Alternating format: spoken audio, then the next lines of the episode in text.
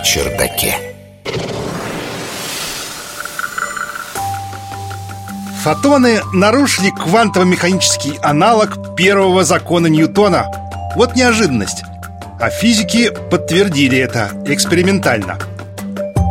Научный журналист Егор Быковский. Давайте по порядку. Что же произошло? Начнем с самого начала. Вот как вы думаете, свет движется по прямой? Готов поспорить, что так вы и думаете.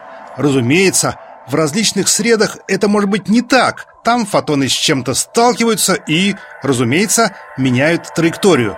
Но уж в вакууме-то прямо же летят, так? Ну, и это правда. Официальная физическая гипотеза до сих пор гласит, что у фотонов прямолинейные траектории.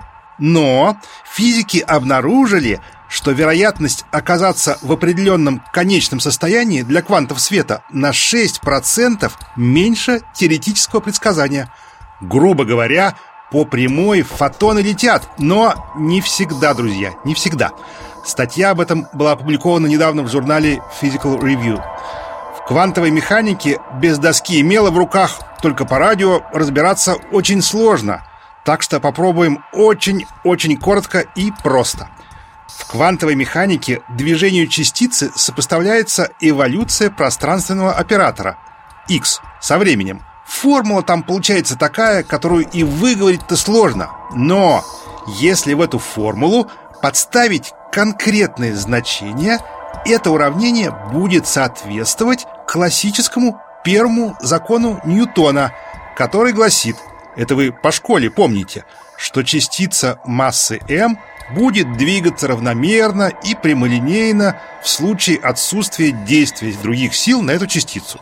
В случае безмассовых фотонов масса m заменяется на соотношение постоянная планка скорости света и длины волны фотона. И вот тут начинаются неопределенности.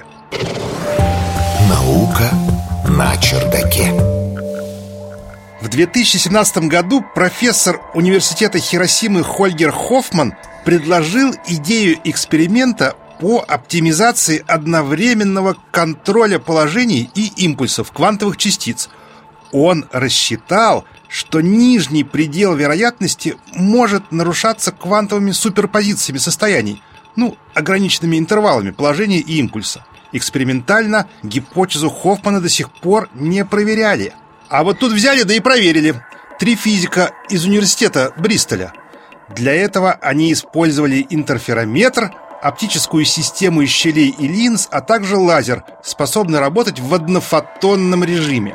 Для начального состояния ученые определили экспериментальные вероятности. Для этого они регистрировали распределение частиц, проходящих каждое плечо интерферометра независимо.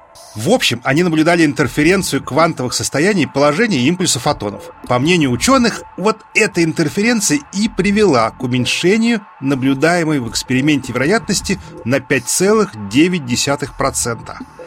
Ученые подчеркивают, что их экспериментальные результаты не дают новых интерпретаций траектории квантовых частиц. Вместо этого на основе наблюдаемой статистики физики количественно показали, что по крайней мере первый закон Ньютона, который мы все очень уважаем, примерно на 5,9% не соответствует квантово-механическим вероятностям из-за эффектов квантовой интерференции. Авторы считают, что их результаты являются важным шагом на пути дальнейшего развития квантовой теории. Интерференция квантовых состояний не только нарушает первый закон Ньютона, что удивительно, но и может быть использована как инструмент физики высоких энергий. Наука на чердаке.